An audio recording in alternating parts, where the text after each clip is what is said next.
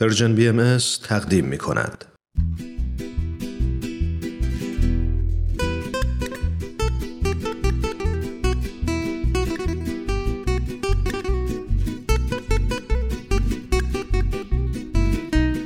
اتاق مشاوره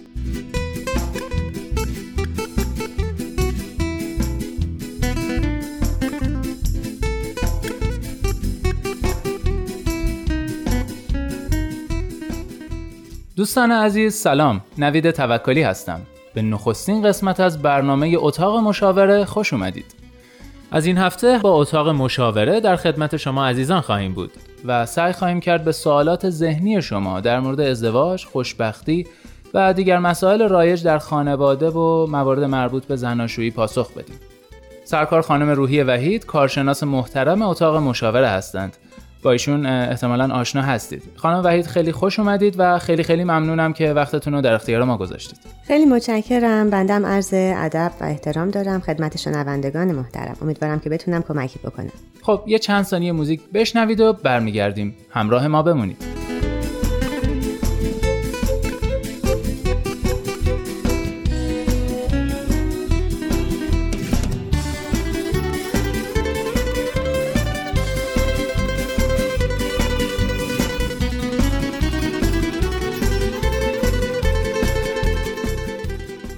خب دوستان در این برنامه هر هفته سری می‌زنیم به اتاق مشاوره و یه داستان میشنویم بعد برمیگردیم و مسئله رو با خانم وحید باز می‌کنیم. اما در این اولین قسمت برنامه می‌خوام یه سوال از مشاور برنامه خودم بپرسم. خانم وحید سوال اول اینه چرا ماها پیش شماها نمیایم؟ یا به عبارت دیگه چرا اکثر مردم سختشونه به مشاور مراجعه کنن؟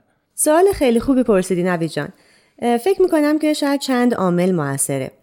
اولین چیزی که دلم می‌خواد اشاره بکنم فاکتور فرهنگیه. یعنی شاید یه زمینه ای از فرهنگ سازی رو ما لازم داریم که آدم ها باور بکنن که می‌تونن بیان مشکلاتشون رو پیش مشاور مطرح کنن. اغلب متاسفانه فکر می‌کنن که مثلا مشکلی ندارم بقیه آدما با من مشکل دارن. اونا باید برن دفتر مشاوره. یا خیلی متاسفانه بعد بگم اینو میشنویم که گاهی میگن که من که آدم روانی نیستم که پیش مشاور برم. یا از حرف مردم ممکنه بترسن در واقع. به حال همه اینها نیاز به این اطلاع رسانی یا آگاه کردن افراد داره که شما برای کوچکترین کارهای زندگیتون مشورت می‌گیرین. فکر کن مثلا یه ماشین می‌خوای بخری با چند تا مکانیک صحبت می‌کنی. یه ملکی می‌خوای بخری مشاور املاک میری. بعد واسه یه اساسی ترین مسائل زندگیت که حالا انتخاب همسره یا حل مسائل زناشویی یا تربیت فرزندان هست دلت نمی‌خواد که مشورت اسلحی بگیری. و خب خیلی خوبه که این ذهنیت در واقع در آدم ها ایجاد بشه. درست شاید یه عامل دیگه هم ناباوریه. انقدر آدم ها درگیر مسائل و حالا خدای نکرده اختلالات عصبی روانی هستن که باورشون نمیشه که کسی بتونه تو اون حال بهشون کمک کنه. و البته فاکتور سومی که می‌خوام اشاره کنم و کم اهمیت تر از اون دوتای قبلی نیست مسئله مالیه. آها. متاسفانه این حق مشاوره ها خب به هر حال هست دیگه چون یک مشاور هم باید برای اون محلی که گرفته حالا منشی که گرفته بالاخره وقتی که می‌گذاره و به عنوان شغل این کار رو انتخاب کرده درآمد داشته باشه و یه مقداری از لحاظ مالی هم ممکنه به گروهی از مردم حتی اونایی که خیلی ممکنه محتاجتر و نیازمندتر هم باشن فشار بیاد و مانع از این بشه که راحت به مشاور رجوع بکنن خیلی ممنون. خب پس بریم داستان اول رو بشنویم و برگردیم.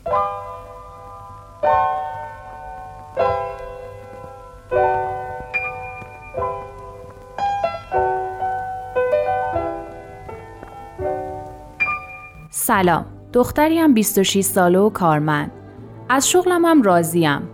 توی خانواده متوسط رشد کردم و تصمیم دارم ازدواج کنم. اما راستش تا به این سن رسیدم هیچ نظری راجع به شریک آینده زندگیم ندارم. چطوری می‌تونم صد درصد مطمئن باشم که شخص مناسب زندگی من کیه؟ اصلا باید دنبال چه معیارا و ویژگیهایی باشم؟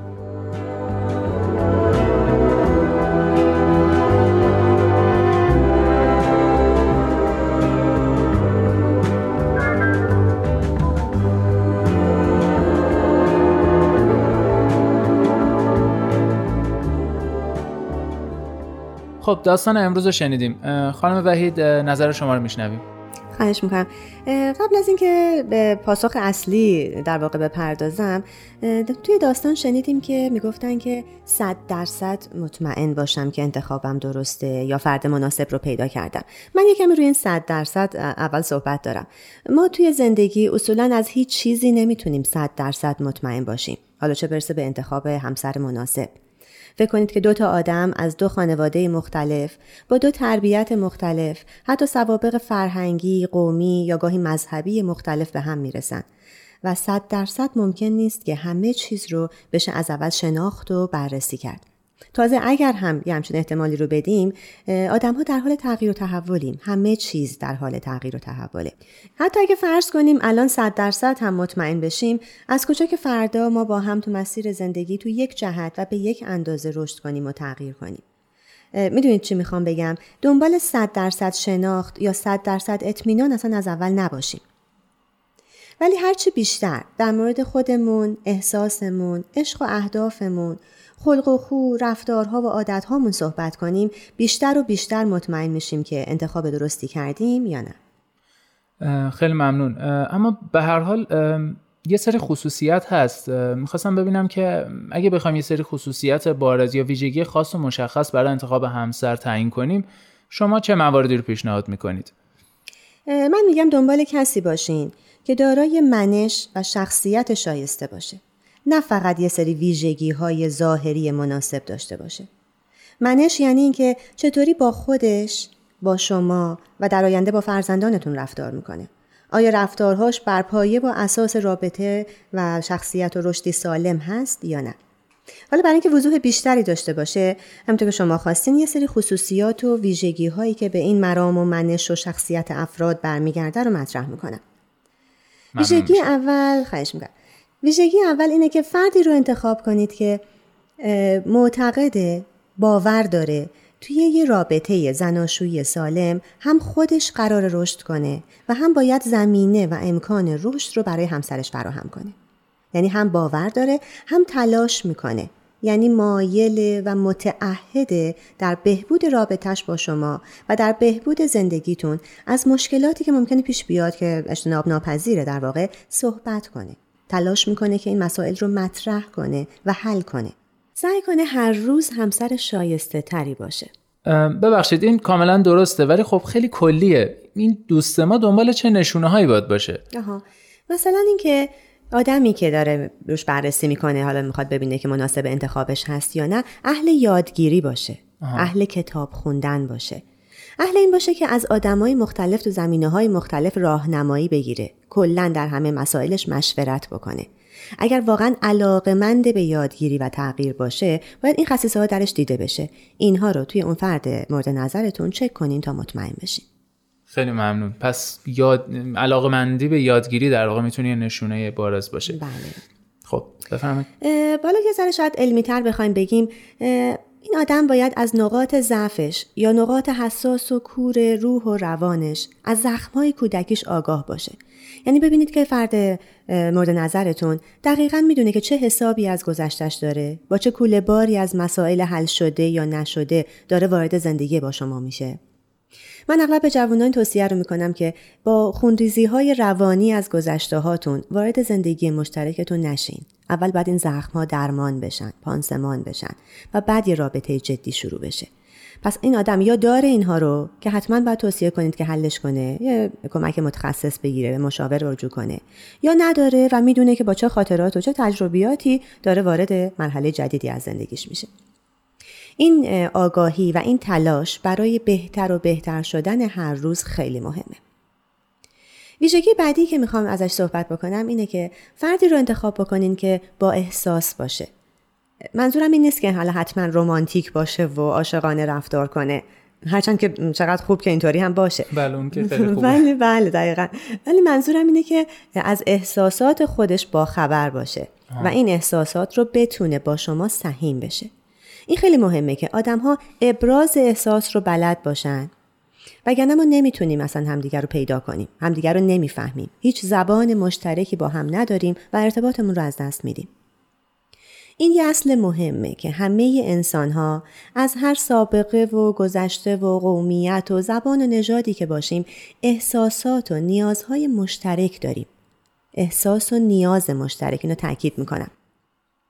پس اگر این دوتا رو در خودمون خوب بشناسیم احساسامون و نیازهامون رو بتونیم در موردش به وضوح و به جا صحبت بکنیم انگار یه دریچه های مشترکی به روی هم باز می‌کنیم که همدیگر رو به خوبی می‌بینیم می‌فهمیم و به دنبال این درک و فهم صمیمیت هم اتفاق میافته. و خب چی بهتر و اساسی تر از این توی یه زندگی مشترک می‌تونه باشه.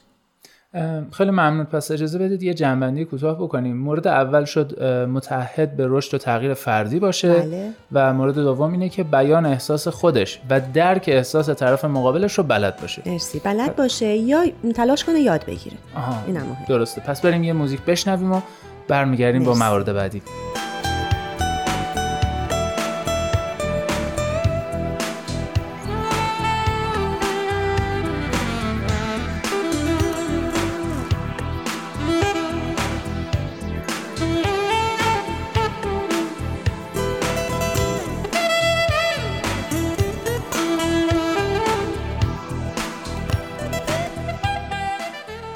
خب دوستان همچنان با اتاق مشاوره همراه هستید. مورد امروز در واقع در مورد انتخاب همسر و معیارهای انتخاب همسر. تا حالا دو مورد شنیدیم. مورد سوم در خدمت خانم وحید خواهیم بود. خواهش می‌کنم. صداقت و صداقت کامل اصل سومیه که بهش اشاره می‌کنم. منظورم فقط صداقت با شما نیست. مهمتر از اون صداقت با خودشه.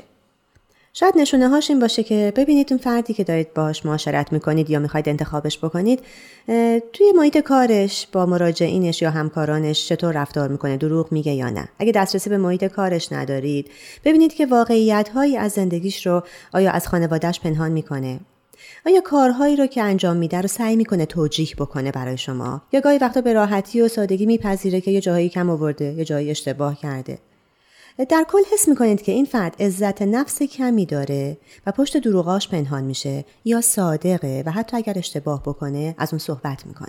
خب در مورد اینکه صداقت خوبه که کسی شکی نداره ولی شما فرمودید صداقت کامل. شاید این سوال پیش بیاد که حالا مثلا گاهی یکی دو تا دروغه حالا مصلحت آمیز و کوچیک مثلا ممکنه مشکلی ایجاد نکنه. واقعا چه مشکلاتی می‌تونه داشته باشه دروغ گفتن؟ دروغ مسلحت آمیز که نداریم یعنی سعی کنیم که کاملا پرهیز کنیم. اگر که فرد دروغ بگه توی دراز مدت شما نمی‌تونین براش احترام قائل باشین. در واقع شاید خطری که دروغ داره اینه که شما رو گیج می‌کنه. نمی‌دونید که کی و به چی چه قسمت از حرفاش کدوم تعهداش اعتماد کنید. و حتی به این شک می‌کنید که آیا اصلا از اول شما رو بازی داده؟ در واقع رابطه احساسیتون با یک آدمی اینچنینی تیره و تار میشه و اصلا پایه زندگی از بین میره. درست. پس من تاکیدم واقعا روی این صداقت داشته باشید. هم شما با دیگری هم دنبال این صداقت در افراد باشین و روی این کاملا تکیه کنید. به هیچ وجه توی هیچ زمینه دروغ نمیگیم.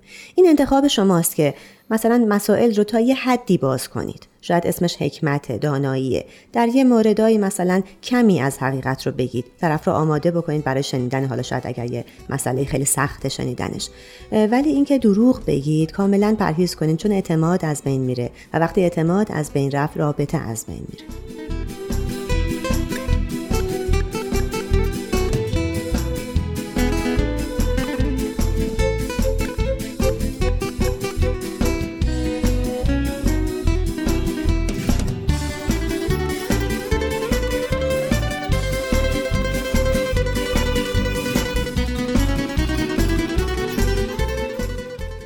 خیلی ممنون خانم وحید. فقط وقت این برنامه خب داره تموم میشه.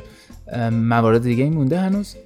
بله بله حداقل دو مورد دیگر رو حتما دلم می‌خواد که در موردش صحبت کنم. بسیار خب پس هفته آینده این بحث رو ادامه میدیم. بسیار عالی. دوستان عزیز با اولین قسمت اتاق مشاوره در خدمتتون بودم. من نوید توکلی هستم. لطفا با ما در تماس باشید. تلفن ما 201 703 671 88 88 تا هفته آینده خدا نگهدار.